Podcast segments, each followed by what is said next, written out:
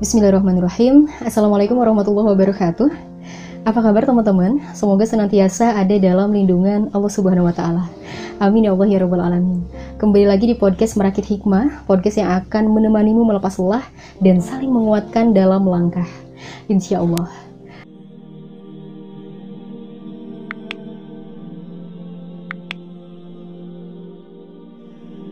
Teman-teman, pernah nggak sih kita menjalani kehidupan tanpa adanya persoalan hidup? Kita menjalani kehidupan tanpa adanya permasalahan. Kita menjalani kehidupan tanpa adanya ujian. Tentu jawabannya tidak kan teman-teman?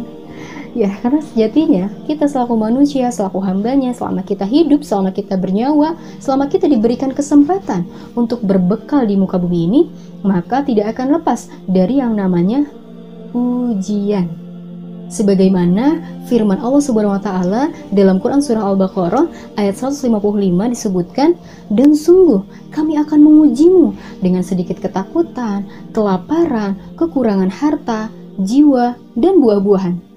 Kekurangan jiwa, seumpama kita kehilangan salah satu anggota keluarga kita yang telah meninggalkan kita lebih dulu kekurangan buah-buahan, seumpama kita yang belum diberikan momongan, belum dikaruniai seorang anak. Itulah ujian akan senantiasa melingkupi kehidupan kita. Tentu ujian berbeda-beda dan bermacam-macam. Antara satu dan yang lainnya akan menerima ujian yang berbeda-beda. Namun yang pasti, ujian akan senantiasa ada melingkupi kehidupan kita. Persoalan hidup yang satu ke persoalan hidup yang lainnya akan senantiasa melingkupi setiap langkahnya. Namun tak jarang dan tak sedikit dari kita, termasuk Lina pribadi, begitu sulit dalam menerima ujian, begitu berat dalam menerima ujian.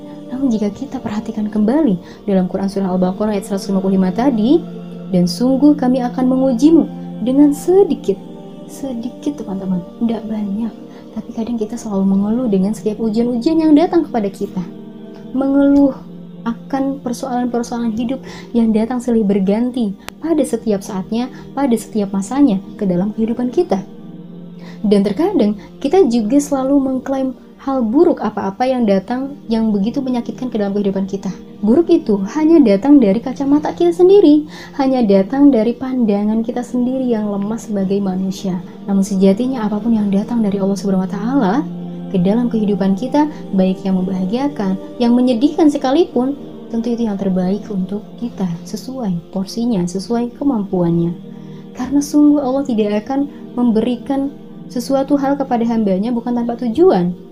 Tentu ada kebaikan-kebaikan di dalamnya, ada hikmah-hikmah yang bisa kita gali di dalamnya, kemudian kita dapatkan sebagai pembelajaran.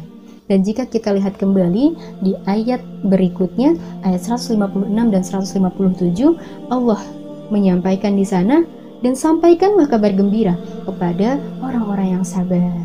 Yang ketika menerima musibah, mereka mengucapkan kalimat istirja, yakni inna lillahi wa inna ilaihi raji'un. Inna lillahi wa inna ilaihi raji'un. Sesungguhnya kami dari Allah dan kami akan kembali kepada Allah dan mereka lah orang-orang yang akan mendapatkan ampunan, rahmat, dan petunjuk. Apakah kita tidak ingin mendapatkan ampunan, rahmat, dan petunjuk tadi?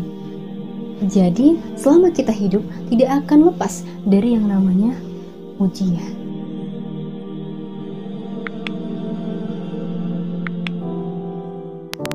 Demikian teman-teman, nantikan di podcast berikutnya kita akan membahas tentang mengapa Allah menguji kita.